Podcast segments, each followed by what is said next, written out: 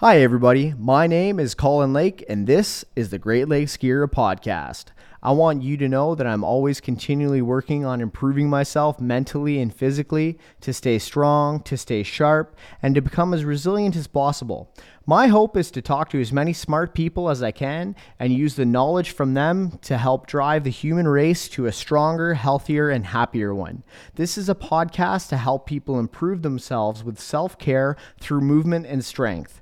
We will talk to smart and strong individuals that use the tools that we believe in steel clubs, maces, and of course, kettlebells. I'm a Strong First Elite instructor and have trained clients for 10 years before switching careers. Now, as the owner of GreatLakesGirya.com, I want to help educate and motivate people to become better versions of themselves, to utilize these tools like I do and many others do as well. This is a podcast to pick the brains of smart and knowledgeable individuals and help you become harder to kill. If you're listening to this and enjoy it, please give us a follow and a review on Apple. Enjoy the next podcast.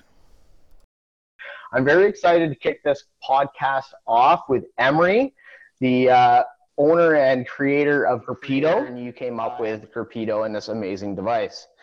Um, that's fantastic. Thank I'm you. so happy to have you uh, on the show today or on the podcast.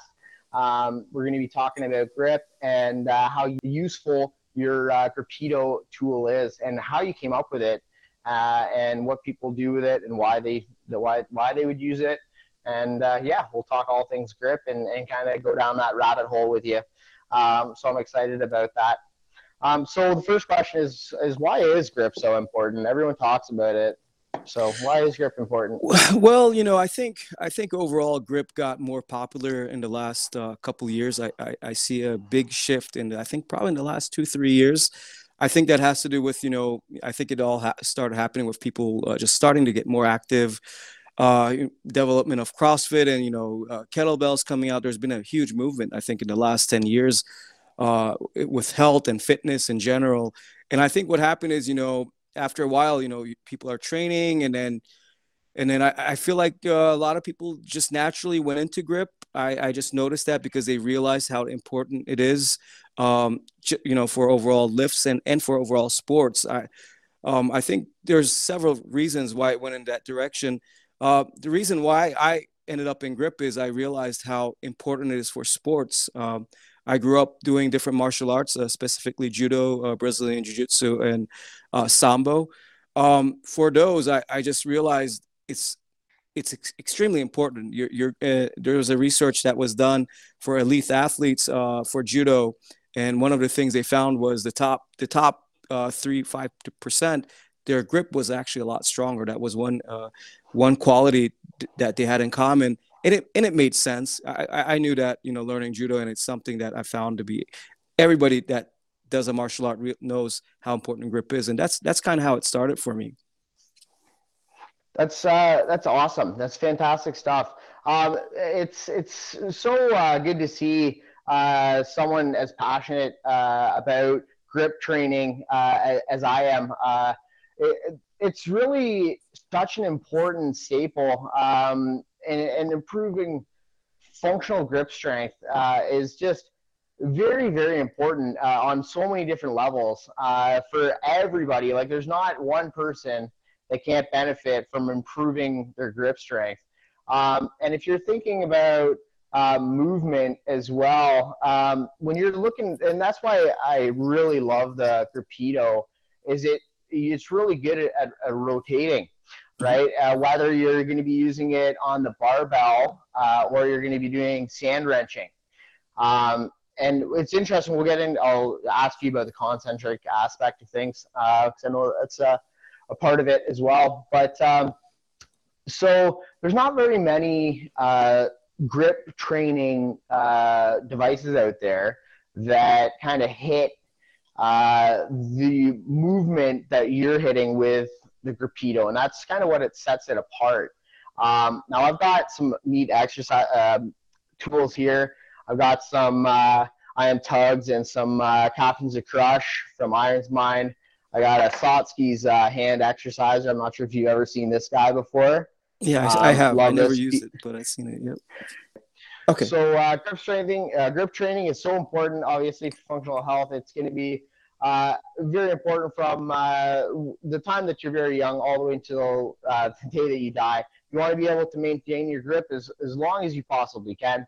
Uh, three, uh, a lot of things that you want to focus on with functional strength and, and being functional. That word gets thrown around a lot, but it's it's a really good thing to be functionally fit and functionally being able to function.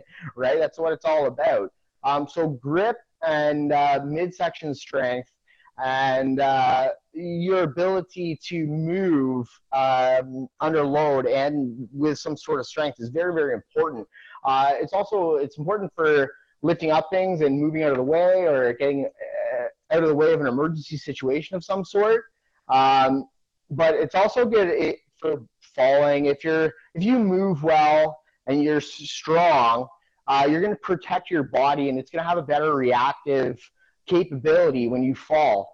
Um, so you're less susceptible to injury, um, and it's just keeping you sharp uh, for for life, right? So I'm all about keeping as strong as you possibly can and functioning for as long as I possibly can. Um, mm-hmm. so again, the the Gripedo, uh, such an amazing tool.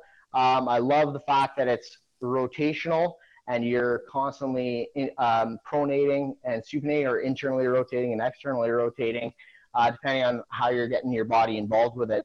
Now, when you're traditionally training with it, um, I can just demonstrate here. I have some some different views. It looks like in my back is you, but I have a camera over here that I'm going to use.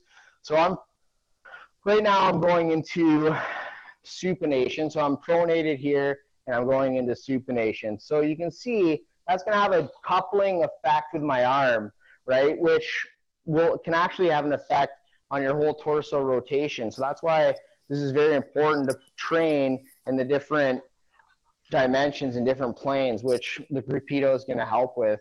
Um, I know I've just been talking. Uh, I do. I'm pretty good at that. I'll let you get some some uh, words in here. After all that spiel that I've just said, what would you uh, say about everything that I just kind of well, well, I, out there?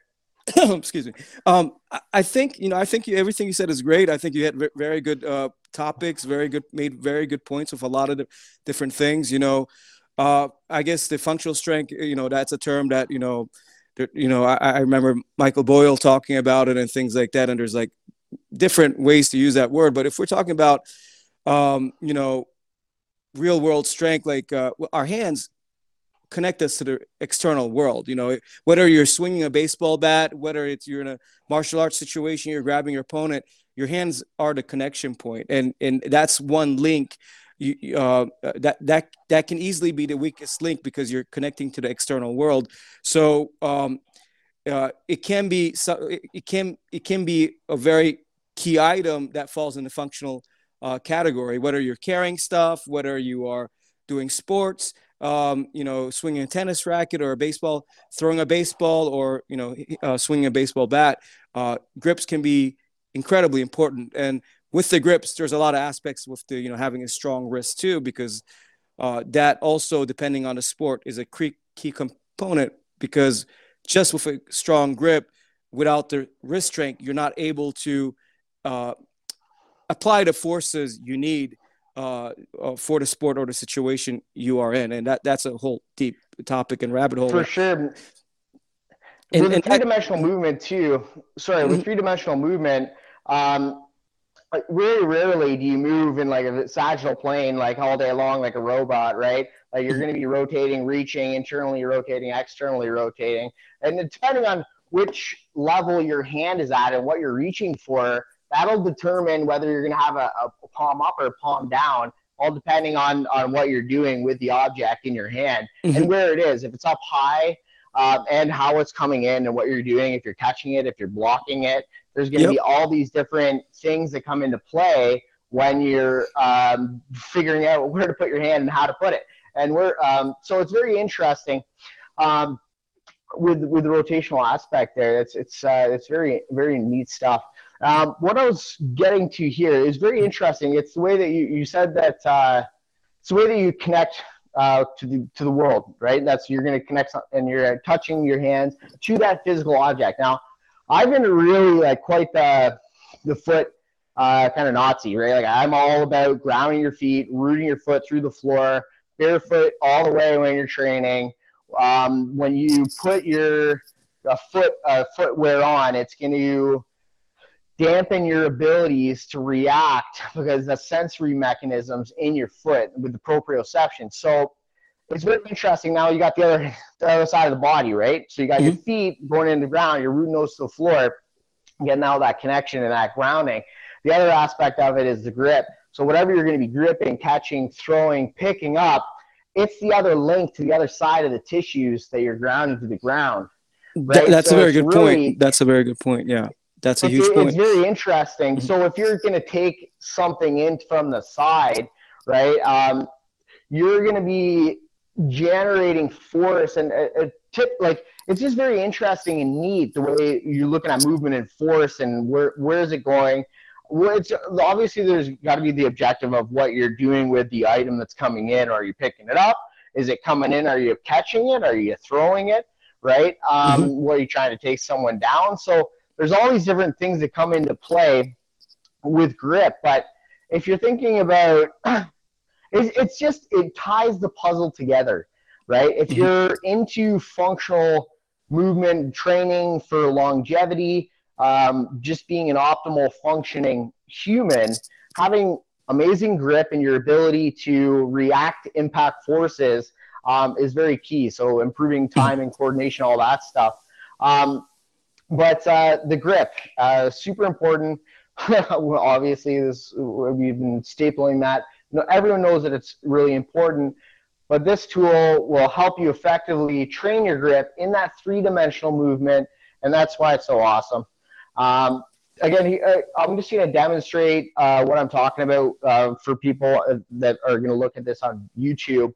So if I'm reaching in and internally rotating uh, with my arm, so this is pronation, okay, and this is internal rotation of my arm. Okay, this is ex pro, um, supination and external rotation of my arm. Okay, so supination of the wrist, external rotation of the elbow and the, uh, the humerus, right? So that's going to couple with movement with your torso. So when you're internally rotating your shoulder or your humerus and you're pronating your hand and reaching down, that's going to couple with that rotation to that side, right? So all this rotational movement that you're training with your wrist and you're strengthening, that can kind of make a break in certain in certain situations. Um, it can be the weak link, like you were talking about. So when in a kinetic chain, this is an example for an arm wrestle, right? If you're going to be you're just locked in that arm wrestle, you're in that battle, and then you're breaking at the wrist, right? You're going to get that that missing link, that crucial link right there, and that kinetic chain is going to be broken because of the grip. And now you're going to lose that capability, and it'll just effectively weaken that whole kinetic chain um, from the wrist. So, um, yeah, that's that can be a weak point. So you want to strengthen up all your weak points. So grip is uh, definitely one thing that you should be training that you're most likely not. Well, you do train grip. If you're doing a deadlift, you're training grip. If you're going to pull up, you're training grip. But like, I mean, direct grip training, um, and that's where the Gripedo comes in. So um, what kind of a training schedule and what, how do you use the Gripedo and, and how would you program it into your program? It, it, that's a really good question. And, and I think that depends on a lot of things. It depends on the sport and, and, and your ultimate goal for training. Um, I know I have climbers that use, you know, do a lot of climbing. Um, they, they like to use the sand training method uh, two, three times a week. Um, usually, if they had a hard climbing day, the next day they will just do just uh, sand wrenching um, maybe like 15 to 20 minutes, maybe 30 minutes, depending on how they feel. Um, so usually after a tough workout, it's the concentric sand training. Uh, it, it, combines well. It's it's similar to let's say you do squat heavy squats, and you know like the next day you probably want to do sleds just to you know help with the. It's something less. Um, it's low impact, and like sleds are a good recovery tool, and that's kind of got me thinking. You know I, I absolutely love sleds and I, I love doing it after squats the next day. It's great for recovery. Um, how do I do that for my grips? Because my my overall my upper body was just getting beat up day in and day out and that's how the sand training training came along. So th- that's how usually a lot of climb uh, climbers use the um, sand method. Very interesting. So, can you explain for everybody just to make it clear about the concentric, um, what you're talking about? Um, what sure. what do you? How are you? What, why would a sled after a squat uh, be beneficial? So you squatted on Monday, and then Tuesday you're hitting some sleds. So why would that be beneficial for so you? So if you're uh, concentric uh, sleds, battle ropes, um, they got really popular. There was they all of a sudden boomed in the last ten years, and and the reason for it is because concentric um, uh, training. So when you when you're lifting, uh, you have the concentric phase and the eccentric phase. The eccentric phase is where the muscles breaking down, and you know everybody you know in the strength world know that's where the strength gains are, and and there's no argument about that. It's it's it's great. That's that's how you get strong. Um, but the thing about that is, you know, when you're training heavy and you have a lot of uh, heavy eccentric loads, it, it can fry your nervous system. It can it's a it's it's taxing the body. Um, the cool thing about sleds and um, and battle ropes, um, uh, I'll, I'll, focus on sleds for right now. Uh, it's mainly concentric, so you don't have a negative phase. You're not breaking down muscle, uh, you know, which makes it a lot easier to recover from. Uh, it, it's it's very low impact impact on the body. Um, that's another very important tool uh, thing because we're having so many athletes getting injured because they're they're, they're they're overtrained and you know they're constantly lifting and they're doing their sport and maybe they're not they don't have the best programming and they don't have the best recovery um, it can lead to injuries. So it's very important important to have uh, uh, concentric training methods such as sleds uh, in, in, in a lifting program. And i think they got very popular with the um, I think I was talking to Adam um, Glass, and he was telling, in, he was big in the grip world, and he was telling me uh, the West Side Dumbbell, their uh, barbell, sorry, West Side Barbell, Louis Simmons team are, are big on sleds. I didn't really know that myself, but uh, it doesn't surprise me. And um, uh, I think low impact training tools are overall very helpful to control the wear and tear on athletes. Uh, end of end of the day, um, it's uh, you your body can only take so much. Um, but not just for athletes, for longe- longevity. Now I'm getting older, um, I, you know, my body's not recovering as it used to, and low impact training methods um, are are really gold for me, and they, they, help my recovery and they help the overall wear and tear and stress on my body. So that's how I'm with you on that. Came into place. Yeah. Yeah, I don't know. like, how, how old are you, Emre? I just turned 30, 38. Yep. Nice, man. Congratulations on that. Yeah, I'll uh, I'll be 35 in May. So I'm I'm at the point where like I uh, I, I do want to be fairly strong, but I'm not hit. I'm not. I don't have a three bench or a three uh, three plate bench goal or anything like that right now. Um, we'll see if that happens. That was a goal at my like maybe about five years ago, but my goal has changed and shifted. I never did reach that goal. Um, but uh, now I, I, just truly want to be as strong as I can and and function and uh, not be sore, enjoy my life, uh, and and stay uh, as injury free as I possibly can. And when I do get an injury, I want to be able to recover from it as best that I can. And that's what I've done fairly well throughout my life. I've got quite a few injuries, um, and that's another thing. Like when you don't function if you don't move very well and you sit a lot and you're sedentary and and you're not walking and getting those steps in and moving you're going to be constantly in a flex position internally rotated and adducted right? Things aren't going to want to move as well. And um, when you do that your shoulders kind of get grumpy and your shoulder is a very very important player in rotational movement. And again i'm so into rotation because that's how people move. Um, they move with rotate or should move. The people bodies are amazing and they can adapt uh, to 10 year everything. So, like if someone's not moving in their spine very well, they'll find out how to rotate through their knee or through their their ankle or wherever else they need to get that rotation from to get the movement to happen. Um, so, talk or concentric. You were talking about the concentric action of things. You were running into the sled and how it's so important and low impact and all that stuff. It's all come back to me. Yep. Okay, so with low impact, so this is constantly So you're talking about because you're when you're wrenching it, or what? Sorry, this wouldn't be called a wrench, would it? Because I'm not in the sand. Well, I guess, rotating... I, I guess if you're working with the barbell method, if you're working just the phase going up and not the negative negative phase going down, that still that still could be considered concentric.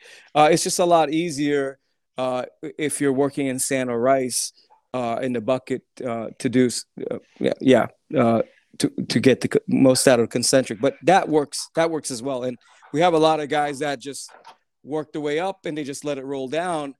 And um, when we post those videos, a lot of people have like negative comments, but they don't understand one thing. The guy, the guys that are doing that, they're getting a lot more volume in. Their their goal is not to work on strength. The, the goal is to work on uh, conditioning. So if you're, especially if you're getting close to a competition, you don't want to do things that wear you out and you have to recover from. So I, a lot of coaches I've seen and what worked for me is doing a lot of concentric closer to the game. So instead of um, doing, you know, the negative phase with the barbell roll ups closer to the game, I'll just focus on the concentric, let it roll down. Just do more volume. You're more, you're going to work on conditioning more. You're going to recover fairly well. And, um, you know, those two components are key. And it also reduces risk of injury too if you're focusing uh, on concentric. So that, that's that's one yep. thing I seen in the uh, from very good coaches, uh, and that and that made me start thinking, how can I do this for the upper body? How can I do this for the arms, rather than just using a sled just to pull? And you can do a lot with the sleds too, and I absolutely love it. But this hits the forearms, um, which mm-hmm. is huge for me. And uh, and and you know grip, you know our grips get beat up because you know every time we grab a dumbbell, barbell, you know you're always working your grips out. And if you're doing a sport like brazilian jiu-jitsu or judo it's so easy to uh, get injured if you have start having forearm injuries because they're getting overworked so easy and, and for a small group of muscle. Right yeah. And with the uh like we're talking about small intrinsic little muscles in the hand we want to strengthen up those little guys because that's going to be uh obviously connecting to all the flexors in the fore in the forearms, right? So all those intrinsic little muscles you want to be strengthening up so those guys can fire up and get that kinetic chain firing up the whole forearm there. Um, do you train more pronation or supination? Because a lot of people are internally rotated and stuck in internal. Do you focus a lot more on external, or is it like how do you um, that into? Uh, that, that's a good question, and I was talking to a couple physical therapists about that when we were, we were debating um, you know, should should we focus on just external because you know you're you're getting so much internal focus with you know uh, athletes are getting a lot of that and the uh, external uh, for I guess external shoulder shoulder rotation, for example, that's something we focus on a lot because of to to balance it out. Honestly, for me, I do it both. I, I just try to make sure it's balanced. If I'm working with the Gripedo and if I'm trying to make sure my shoulder uh, internal external rotators if I'm working this way, I, I, will set up the barbell so I can work both directions and make sure it's st- strong. If I'm working on my forearm supinators and pronators, I like to bend my elbow at 90 with the barbell and I will just that way. Right. I'm just focusing. It completely changes everything. It's yep. so awesome. So just to uh, reiterate what you were just saying. So when you're doing it at a short lever, when you're bending the elbow, you're going to be using the uh, supinators and pronators. You're going to be focusing on that a lot more. When you strengthen or straighten your arm out and you're doing it at about shoulder level, obviously you're going to be working on the grip, but that drive is going to be coming from the internal and external rotators of the shoulder and not from the supinators and pronators in the forearm. That's, that's correct. correct. Yep. Yep. Yep. Cool. Yeah, it's super important. That's that's really neat. Yeah, mm-hmm. I like that a lot because um, I, I like I've, I've done some uh, some work with the Gripedo, I, and I I guarantee I'm going to be doing a lot more uh, after this episode. Uh, it's going right in the program. Um, I have used it, and it's an amazing tool, but Thank I haven't been utilizing it uh, as much as I should be. So I am going to be implementing it uh, into my next training block, which I'm excited about. Um, so inter uh, supinators and pronators. You're going to focus on that. Now, do you? Uh, it's awesome because you you got your shoulders very mobile. Uh, it goes in a lot of different directions. Um, do you uh, focus on uh, any specific area, or do you train in multiple planes when you're doing that? How do you break that up? Th- those are two ways to train. Um, I also I also train, for example, with my elbow 90 degrees. So um, and I can you know if I'm working like this, I also will train like this, so I'm getting ulnar and radial deviation. So uh, what I'm trying to get to is um, I still like to mix it up with different angles at my uh, at my elbow. So I'm getting and I like to change the so if I have my palm down like this with my thumb here, I like to work in different angles. So uh, I'm constantly changing the the way I grip the Gripedo. That way, I'm getting hitting different angles of the wrists.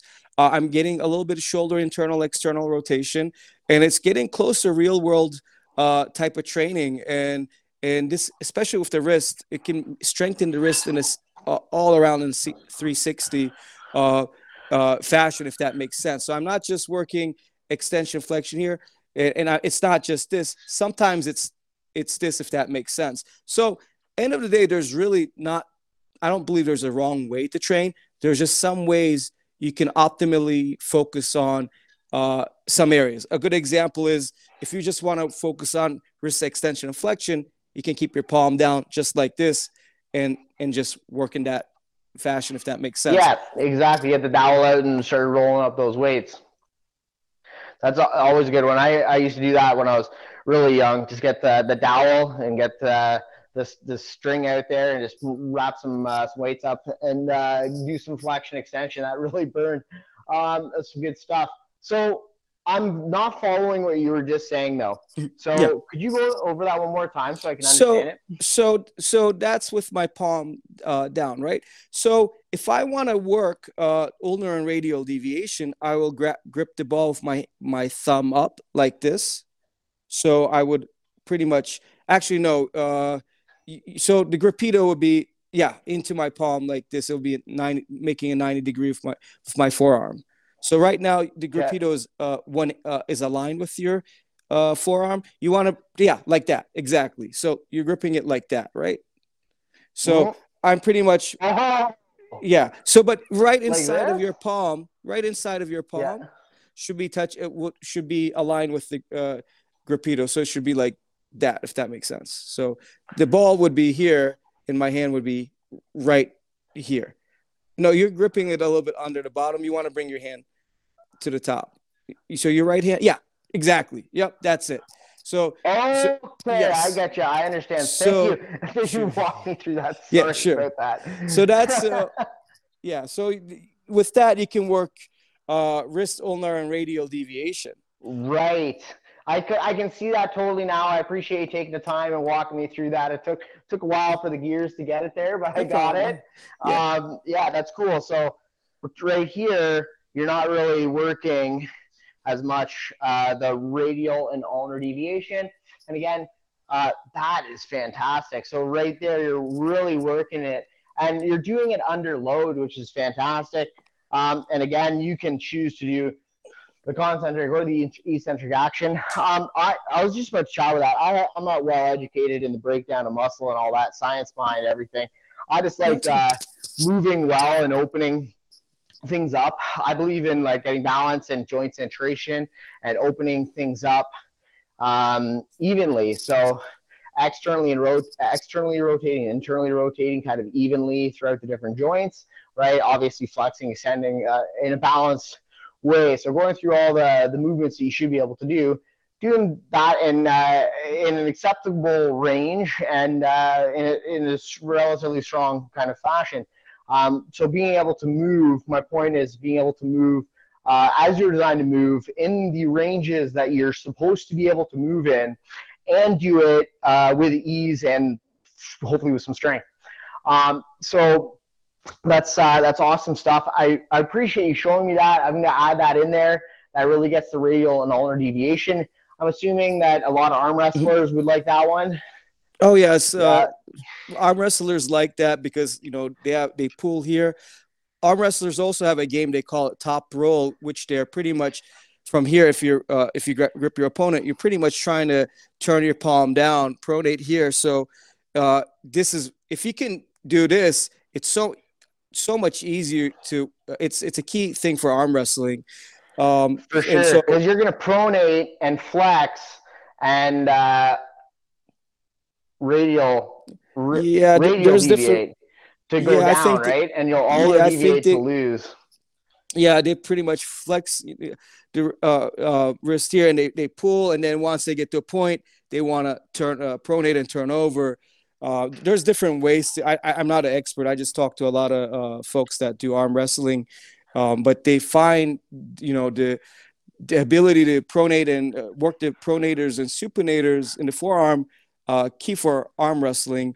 Uh, I think that it'd be like the turning up like the gas. It would be like a nos. You know what I mean? Like in your mm-hmm. chest and and your internal rotators and your adductors of your humerus mm-hmm. aren't mm-hmm. aren't doing the job. Then you're gonna get the the nos in there, the turbos going in there, and just say, "Hey, I got this in my back pocket. This is my grip. What's up?" yeah, for for uh, that specific game they call uh, top roll. Uh, some players play uh, do in arm wrestling, it's uh, yeah, it's it seems like it's a key component, and a lot of it looks like a lot of athletes are using it. Yep, uh, in arm wrestling. Cool I've never been in an arm. I've done some arm wrestles back in my day. I haven't done an arm wrestle in probably 20 years. I, um, we are going to have Adam Glass uh, on the podcast uh, shortly, so I'm going to be excited to have him, and I'm sure the uh, arm wrestling will come up with him. Um, have you ever been in any uh, competitions, uh, arm, arm wrestling competitions? no, no, just arm wrestling. No. My cousins, yeah, no, I haven't. Yeah, just for but fun, I, eh? Yeah. Just for fun, yeah. It's it, it takes a cool, big man. toll on the body, off the shoulder yeah. and everything. I, am uh, uh, unless yeah, you, you, have to really love it to do it. I, I, I it's getting really popular actually the last couple of years, and um, and because yeah. of arm wrestlers being injured so much, we, we are getting a lot of attention from them. Uh, but Adam, he knows a lot about it. Uh, he can he can talk when you have him on. He can. He cool. Can yeah, I'll definitely. I'll be. I'll be. Uh, I'll be opening up that can worm for sure. Um, that's pretty interesting. It would be cool just uh, to go to one and uh, and and check it out. Uh, not not maybe not get into it like uh, hard stuff, uh, like hardcore, and and uh, like just drop all my training and just dedicate it all to arm wrestling. Watch that's what happens. yeah, dude, those uh, guys are really strong, super super strong. Like some of the strongest guys I've seen are arm wrestlers. Um, it's it's it's phenomenal how strong I, they I think get. Those nat- naturally strong would probably like arm wrestles because um, they're uh, you know flexing. That's good stuff. Yeah, um, it's a, it's but, a passionate uh, sport. They're very passionate about yeah, their sport. Those guys. I'm I'm sure there it is. Uh, grip competitions. Um, there are some. Like, uh, do you know of any? What's uh, what's up with the grip competition world? I haven't really educated or done enough research to, yeah, to so, speak on it very much. Yeah, there's the there's the arm lifting super series going on right now. We're, we're a sponsor to them. Um, there's different locations um, uh, throughout U.S. and uh, uh, it's it's a great way to get into the sport. And you know, I've I've been trying to I, I talk to a lot of athletes and try to get them uh, into it. I I've been wanting to compete at it. I I haven't. Um, I have been studying um, arm lifting and uh, I guess they also call, there's another organization called Grip Sport uh, they both focus on grip and, uh, and and the fundamentals are very similar. I, have just studied it for, uh, for very long years, just to understand grip and uh, and to implement it to martial arts and different sports. Um, but uh, but I have um, and and I have all the implements. I use it. I, I test myself uh, as much as I can, but I try to rem- remind myself. I, I'm an athlete. I'm a martial artist because it's so easy to get carried away in the grip world uh, mm-hmm. and just it go down that path. And you know, I, I try to pull, I pull myself back, reminding myself I need to get on the Airdyne, work on my conditioning, swing my kettlebell, and because it will yes, suck you in. It's I'm, very addictive. It's I'm glad addictive. to hear you about the kettlebell. That's good. I, uh, as you know, I'm obviously uh, a huge fan of the kettlebell. It's uh, one fantastic piece of equipment, and yeah, so is I the love, And uh, yeah, I, I love. I, I I think I told you I bought another um, kettlebell from uh, from from your website. I absolutely love them and just been swinging them day in day out. I, I absolutely love Thank the you, kettlebell sir. and mace. Um, I, I, my parents are Turkish. Uh, um, uh, I grew up in Turkey ten years, and uh, historically, both kettlebell and the mace are are, are, are key components. Uh, there's a I was on a podcast recently talking about a mace that is about 250 pounds. That's uh, uh, in Istanbul. It's it's hung on a wall and it was used during the siege. And and I'm just it's just crazy. Someone being able to swing a 250 pound mace to me, it's just fascinating. Man, it's really kind of ironic that you just said that because mm-hmm. in my last write up of uh my, for my mace podcast, I put in that actually like traditionally, and I was talking with uh, Rick Brown about this, Mr. Mace mm-hmm. Man, like uh, mace um, maces were designed uh, off of um, tools that you'd be obviously swinging at somebody. Mm-hmm. So it, they weren't going to be that heavy. And I'm like, so you wouldn't use a heavy mace, like a really heavy mace, out in battle. But you just proved me wrong because that's a heavy freaking mace. yeah, it's a heavy, very heavy mace. It was used in Sultan uh, Murat IV. He had a mace that it was, I think, that's I think wild. It, it was over 200 pounds he used in battle, and I think he had that's another one he swung it with a single arm document and i think that that one is still over 100 pounds i can find the exact numbers there's pictures like, of it yeah in, in, these, in the museums what do these in people turkey look like yeah, yeah, I, I don't Man, know. It's wild. Yeah, that is absolutely it's, it's, wild. I gotta I gotta look into this. Um, yeah, I'm actually uh, just in the process of uh, redesigning uh, my maces and clubs, mm-hmm. um, and I'm excited about it because I have a lot of uh, grip in mind when designing them. Um, I'm going to have uh, options for the steel clubs. So I'm going to have no grip on them. And then I'm going to have a light knurling and then a, a savage kind of knurling. Um, so I'm going to have all these different options. Uh, so I'm excited to bring those uh, with the redesign. And I'm also going to have uh, three different lengths of maces, which will uh, change the leverage uh, for the action. Um, nice, but nice, um, yeah, yeah. I, I like I'm excited about it. Yeah, I like the one point. I think the sweet spot for me for maces is like 1.9 uh, diameter, a little uh, 1.9, 1.8 inch thickness. It's a little bit under two. Um, that's what I usually like for my hand size for me to focus on grip. But uh, I, I, love swinging thick uh, handle maces. They they blow up my forearms. It's a great it's a great that's, tool. That's something that I actually I had a standard uh, standard size and uh, for most of the maces but uh, that's interesting that you bring that up. Um, I'm going to look into that and have different uh, thickness options because uh, right now I'm going to be having uh, a, a, flange option, a pommel option, and then a no no pommel or no flange. So I want to have all the different options available um, just for different folks. I know people that do the flows and stuff like that. Like I'm not really into it, but they don't like a pommel or a flange because it's going to get in the way when they're moving their mace. Mm. Um, and then if you're doing heavy bouts of it, like 10, 5 to 10 minutes with heavy maces, you're going to want that pommel because it's going to act as a bit of a break against your hand when you're going for long battles with it. Um, and mm. this is what I was going to chat with you about actually with the, the training with uh, the Gripedo. Um, with the mace training, like you're training for five minute bouts. Um, you're going for longer periods of time with the uh, these rotational uh, repetitional movements or rotational movements that you're repeating. So what kind of a timeline like i think you said something about the programming earlier but like when would you be going for endurance with the Gripedo and when would you be going for strength with the Gripedo? So that's uh, you know all very good questions, and I can give some good examples how to actually. Com- one my favorite ways to combine it with like a kettlebell workout or like a mace workout, which is one of the favorite things I like to do. Um, I can get into that really quick if you want, and that, and then I can get back to uh, how to uh, focus on strength and conditioning. Um, what I love doing is um, I love doing like a kettlebell segment of let's say like 30 swings I like to superset that with like a 30 second uh, um, sand bucket. So that uh, wrenching, um, combining them is brutal. Or if you throw in there like farmer carries with a kettlebell, um, or even just isometric holds with a kettlebell, um, or just even like cleans, uh, but doing like 15 to 30 second segments and contrasting that with a um, uh, 15 to 30 second sand a wrenching workout. For example, if you're going to do 30 seconds wrenching, you want to switch arms at the halfway point for so it would be 15 seconds with my right, 15 seconds with my left, and then I'll get into like 15 seconds swings with my right arm kettlebell, and then 15 seconds with my left. And I got that, so many ideas. So many ideas are just going through my head exactly. right now. Yeah, uh, once you yeah, and then you get and then you get the in the mason there, and then yes. the farmers carries. Oh, the yeah. it's just the options are just what you exactly. can do with that mm-hmm. are, are incredible. And it's awesome because uh, the mace and the steel, or so the mace, steel club, and kettlebell um, can all help get that cardiovascular uh, kind of aspect into things, right? That conditioning.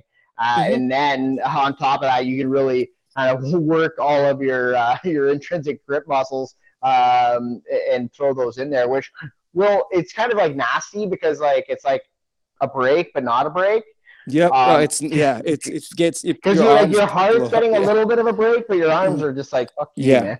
Yeah. It's it's it's it's wild. Your forearms your heart will still be pumping hard and your forearms will have all this lactic yeah. acid your body doesn't know what to do to get rid of the lactic and it's painful it's uh it, i think it's also good for training? yeah it's good for mental toughness too i because uh you're enduring a lot of pain and working through a lot of uh, com- discomfort so I, I really like that plus um, you know, I love doing workouts like that, but you have to be careful not to get injured. I find sand is low impact enough to do something crazy yep. combining them. And I like to do two, uh, I would do one exercise in sand or maybe two exercises. So you can do a club swing uh, and then, and then like a kettlebell farmer carry or kettlebell uh, cleans or swings, and then put in third, third exercise as a sand wrenching. And you can make uh, little segments of, um, like two, uh, maybe have like five different workouts, but each one is like two exercises, and one of them is a sand training, or you can have three if that makes sense, and just do like uh, a couple, a few rounds of each. Of course, you want yeah. to slowly build up, but it can it can get really brutal. Uh, I recommend yeah, it for you... any athlete that needs endurance for their arms in general, upper body lap, because it's super critical uh, for a lot yeah, of sports. For sure. And and speaking of that, like you don't know when you're going to need that, especially if you're an athlete and you're and you're uh, getting uh, fatigued, right? You uh, should be training your ability to grip something and uh, get things done with your grip uh, when you're fatigued, because that's when you're mm-hmm. going to need it, and that could be like between life and death, or like losing and winning, or however you want to put it um, it, it, could make the difference. So uh, mm-hmm. yeah, yeah, it's yeah. It's, uh, it's it's really interesting. Uh, if you're tired and uh, you can't fight through it, uh, you got a problem.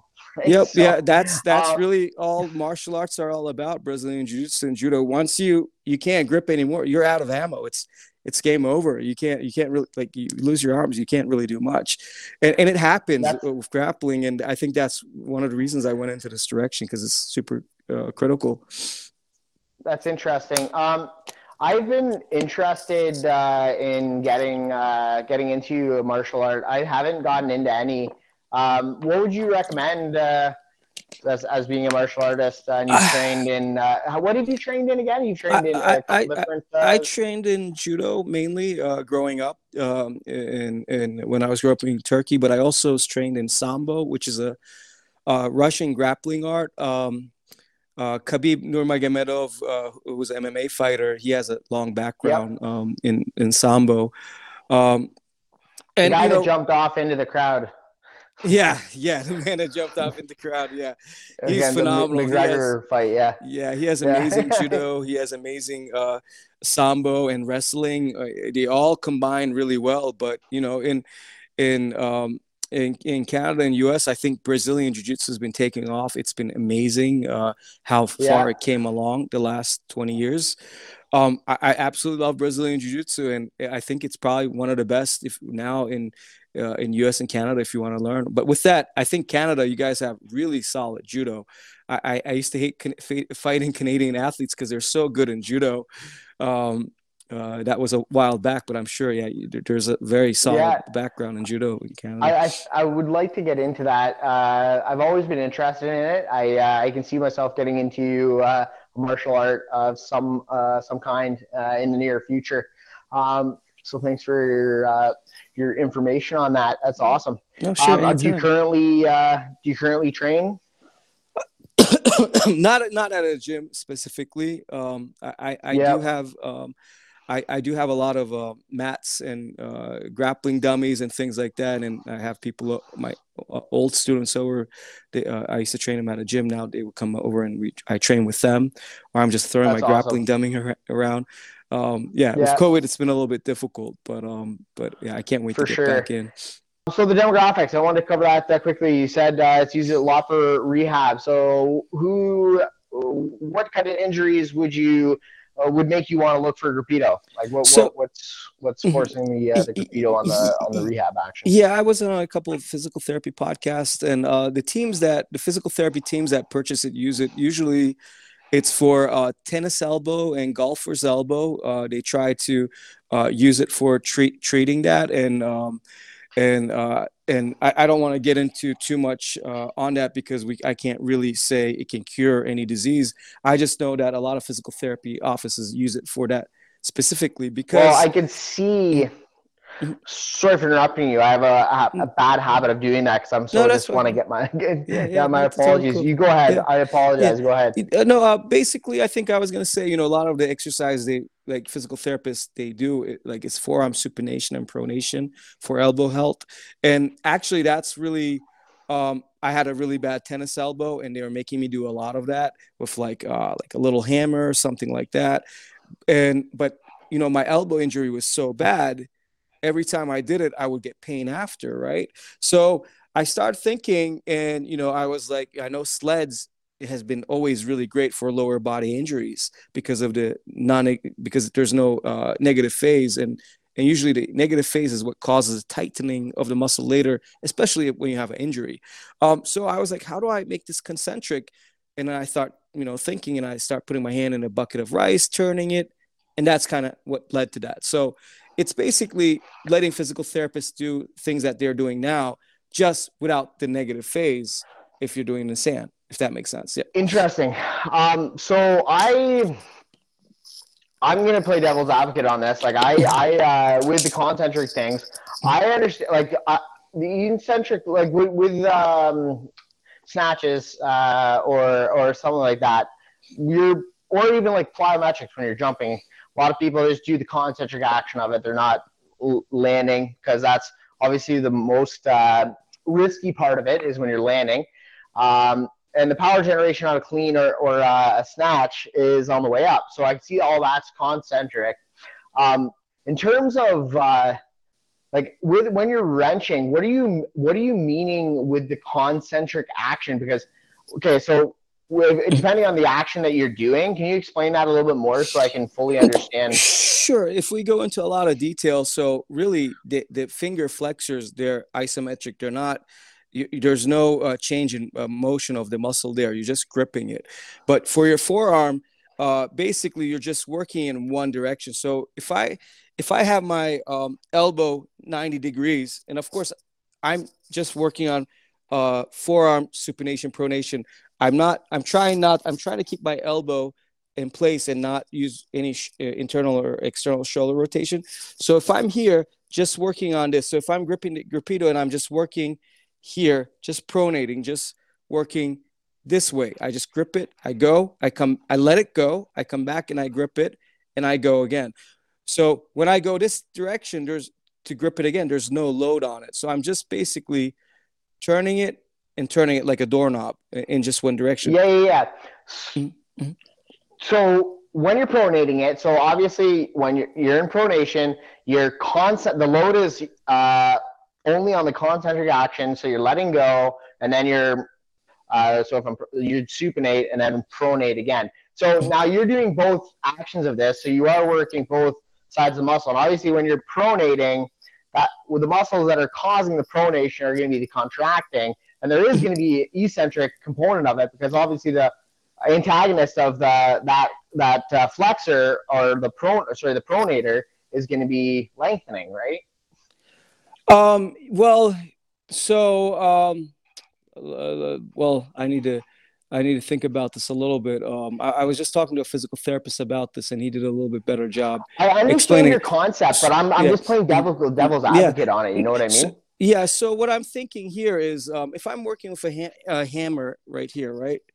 Um, so if I'm coming down here, um, there's a uh, I'm hitting the brakes and hitting it when it's uh, 90 uh, parallel to the ground, right? So it's it's it's stopping here.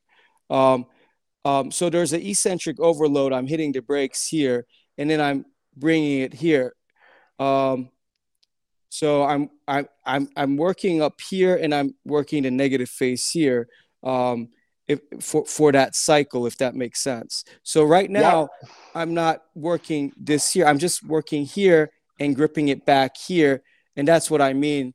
I'm just working uh, concentric for the uh, for the uh, ah sorry uh, the uh, pronators because yes, I'm working I understand, here. I understand what you're saying. So you would do a lot of pronation, just focusing on the contract, like the concentric action uh, of it. So so letting um, just holding it, letting it back down. So mm-hmm. pronate, pronate, pronate, and then you would do supinate, supinate, supinate, and balance it out. And where I think the and I think everyone would probably agree with this is muscles and joints jo- joints need to be able to move in their optimal range of motion and they need to be able to have strength and stability behind it so when you're uh, constantly r- in, um, pronating you're going to be opening that joint up and you're doing it in re- repetition. So as if you're getting you're getting warm and the tissues are warming up and becoming more kind of malleable-ish like wrong word for it but you know what i mean just warming up. And the joints are warming up and all that connective tissue is warming up. Like it's uh, over the time of consistently concentrically acting you'll just like maybe get just like squeeze a little bit more range of motion maybe every time right? Um, just like a little bit. But then then you're going to do it on the other action. So you've just pronated a bunch on concentric action now you're going to supinate right and the thing where i like it that's balance to me like that's balancing things out that's length having a good length tension relationship Mm-hmm. um, and which is going to be beneficial for joint health, joint centration, um, and and overall movement um, health. Um, in my kind of experience of things, right? So makes a lot of sense. Um, balancing out uh, the musculature um, in the elbows, and a lot of that elbow, tennis elbow, and and stuff can happen from a lot of uh, agitated and tight muscles that are overworked, uh, either from a just overuse injury or sport uh, or overuse repetition in a certain way. It can happen too from um, static holding. So if someone's holding something consistently and uh, pissing off the, the muscles in the elbow and they're not operating properly and opening and sh- uh, sliding and gliding and lengthening and shortening and all this stuff, it's going to be pissing off things, right? So anyway, yeah. this comes into that balance. It's just really neat with the rotation. That's just why this like this such an amazing tool. I love the Gripedo. It's fantastic. Yeah, um, any overuse, uh, um, usually overuse is what causes elbow injuries. From from my uh, experience and talking to a lot of physical therapists, that's the case. Um, um, like a lot of you know construction workers, if they're hammering, they get it a lot because it's the overuse. Um, one thing to add is I'm I think Gripedo is the sand training is just one step into overall programming you know, after that, I think it is good to do hammer uh, supination, pronation. So if I'm, you know, uh, if you're, if I'm working here, if I'm having that, you know, having to hit the brakes and slow it down, and then work it back up in in this, um, if that makes sense, in that in that range, I think that's great, and I think that's very important uh, to have that in a program of uh, overall recovery. So Gripedo just the sand training just fits into a specific it's like a stepping stone in a physical therapy process and the overall strength training process is just a, a, a overall conditioning tool that is a low impact tool that you can uh, you can work in um, in different range of motions bouts. So for mm. a sand drenching bout so for a rehabilitative um, bout versus a conditioning bout for someone that wants to fry their forearm how would they differ I'm sorry. I, could you repeat that? I think. No problem. So for someone that wants to rehab um, their their elbow or just get good movement in their elbows, uh, let's just say someone that has elbow pain. They've maybe been told they have golfer's elbow or tennis elbow, and they, they want to do some rehabilitative work with the Gripedo. Um, would that programming bout change? Like, it, obviously it would, but like, how would it change from someone that's trying to rehab? Like, what would the time, what would you start at? What would you do? And what would you do uh, uh, with the athlete or the, the person that just really wants to fry their forearm? Okay, so yeah, I, I guess if you're if you're if you're with an injury, you know, they need to. I recommend working with a physical therapist to determine what stage they are at with their injury. Uh, sometimes, you know, if it's you know, there was times my elbow was so bad, I would just come in, they would just do massage and e-stim, and they don't want me to even train. Um, so it really depends on the stage they are. But you know, there is a point in there where uh, when they're strength training, uh, that a physical therapist can uh, uh, put it in there. And I think they usually put it into a phase uh, early stages with, um, and I think they use rice uh, to even make it less um, strenuous. Um, so that's an option too. If you if you're fighting an right. injury, you want to probably use some a medium like rice that's you know less dense that's, than sand. Sorry for interrupting. That's really a neat point because um, back when I was uh, training a lot and into a lot of different courses, um, rehabbing and overcoming and getting past injuries and working with injuries, um, sometimes the mechanism, mechanism of injury or the musculature that is not functioning properly um, can be overactive and uh, cause uh, that pain. And, and if you overstimulate something, um, that compensation pattern will come out and it will will not kind of let go and won't have a chance to because neurologically it's just programmed uh, to protect and kind of come on um, and, and, it's it's in, a, in a, an effort to protect uh, the and get out of the pain. So a lot of time when that happens, muscles tighten up, right? So if you try something too hard, like in the sand, like you're saying, maybe it's uh, just a little bit too much of a stimulus. So some in some cases they're backing it off to the rice because it's easier um, and you can get that that true movement and and try and hopefully reset the joint and the elbow to allow that uh, place where you can actually heal, um, which is neat. So it's really cool. Uh, makes a lot of sense, uh, right? When uh, when you're getting injured, um, if something's very very upset, you don't want to go. let's just balls to the walls right at it. Uh, you want to move move into it slowly. Uh, make sure you can move well, and once you move well, load things up and get strong through that movement pattern. So it's good stuff. We've covered a lot of really good information today. I uh, went up, I was aiming to go between 20 and 30 minutes. I think we went a little bit longer than that, but uh, it's been a really good conversation uh, about grip, about Gripedo. Um, one thing that I don't think, I think you touched upon it briefly uh, before we started recording was uh, how Gripedo came to be and why is it here? What, what, what, was what initiated you and the thought process with Gripedo? Well, so I think it's um, in 2014 uh, Maryland Open. I was fighting a really tough Russian uh, opponent. Um, he got me in a really bad armbar, and I heard my arm snap. Something just happened. Um, I, I, I had actually a lot of pain uh, instantly. I felt it. Um, I, I managed to work through the match, but then I was diagnosed with tennis elbow, and and I I just kept going to physical therapy. It's just I I saw probably like 15, 20 therapists. I bought very expensive e-stims. I bought a lot of products. Probably spent like easy four or five thousand dollars on uh, different products. I I I found products were that were very useful, but for my uh, and and some of those products help my friends that have similar injuries be completely okay. For me, it was not. It was just not doing it. It was a very it was a very bad injury, um, and that and that's what got me thinking because my my my my my uh, forearms were not ready to do the hammer exercises with the eccentric load on on the uh, on the forearm muscles.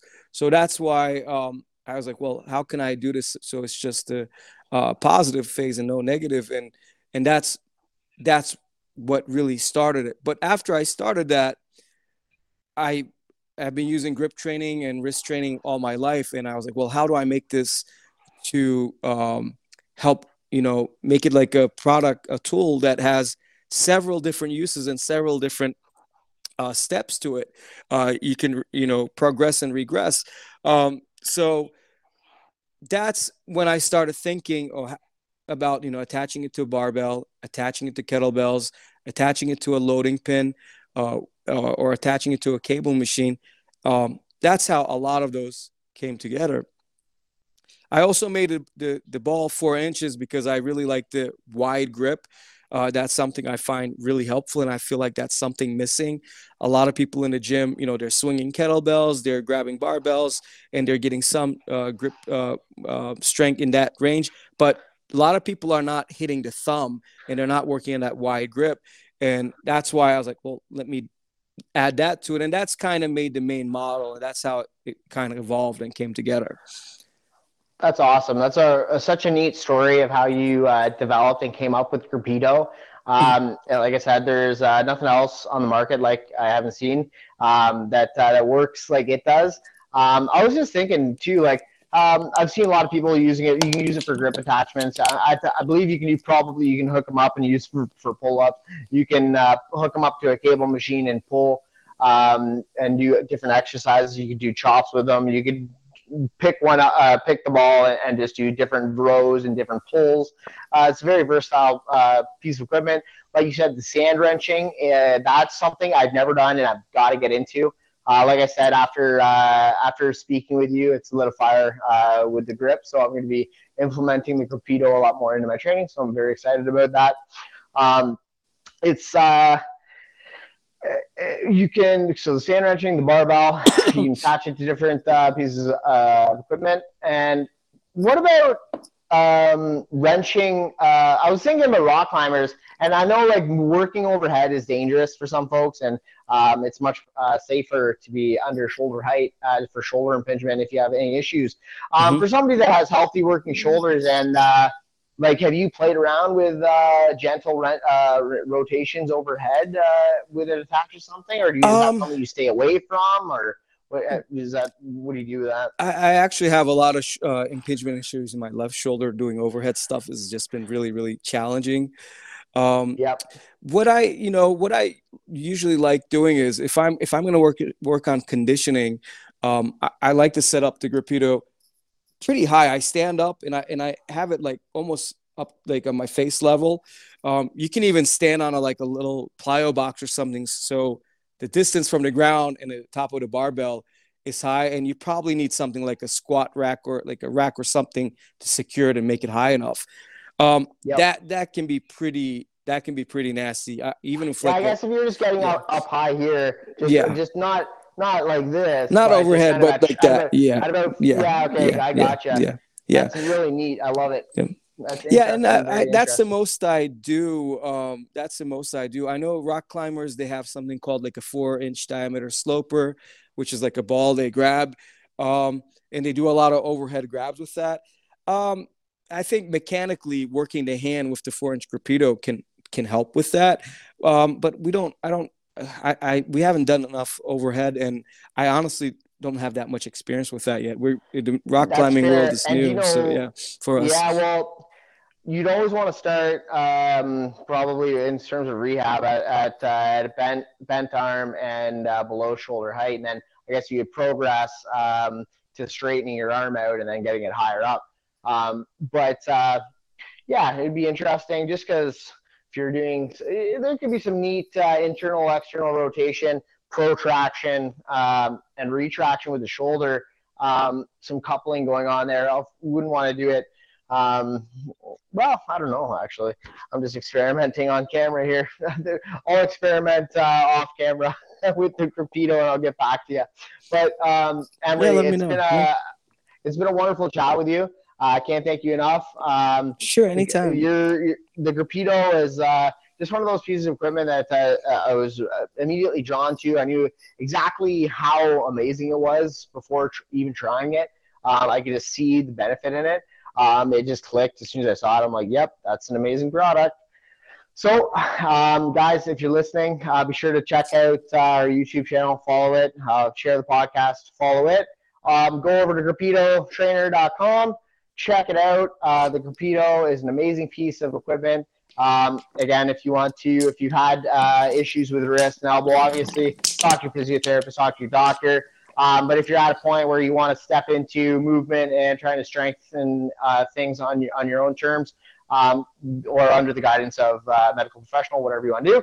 Um, try the Gripedo out. It's an amazing piece of equipment, and uh, it'll definitely improve your grip strength and function from the wrist and elbow into your shoulder, which is very, very important. Anyway, thank you very much, Emre, and uh, you have yourself a great day, and we'll uh, we'll, we'll get you back on here uh, in the near future. Sounds good. Thank you for having me. I had a, I had a really good time. I really appreciate it. I had a really good time too. Uh, like I said, I was I thought it was going to be like a 20, 30 minute, and I think this is up probably close to an hour. I'm just guessing right now, but uh, it's fantastic, and I think a lot of people will uh, enjoy it, and uh, probably uh, spark a few more people going down the grip hole. Uh, and hopefully, definitely yeah, get more people yeah. exposed to the Gripedo because everyone should know what a Gripedo is because it's an amazing piece of equipment. And uh, if you don't know what steel clubs bases are, definitely you got to get into those as well. yeah, for sure. They they combine well, really without, well without talking about those and kettlebells.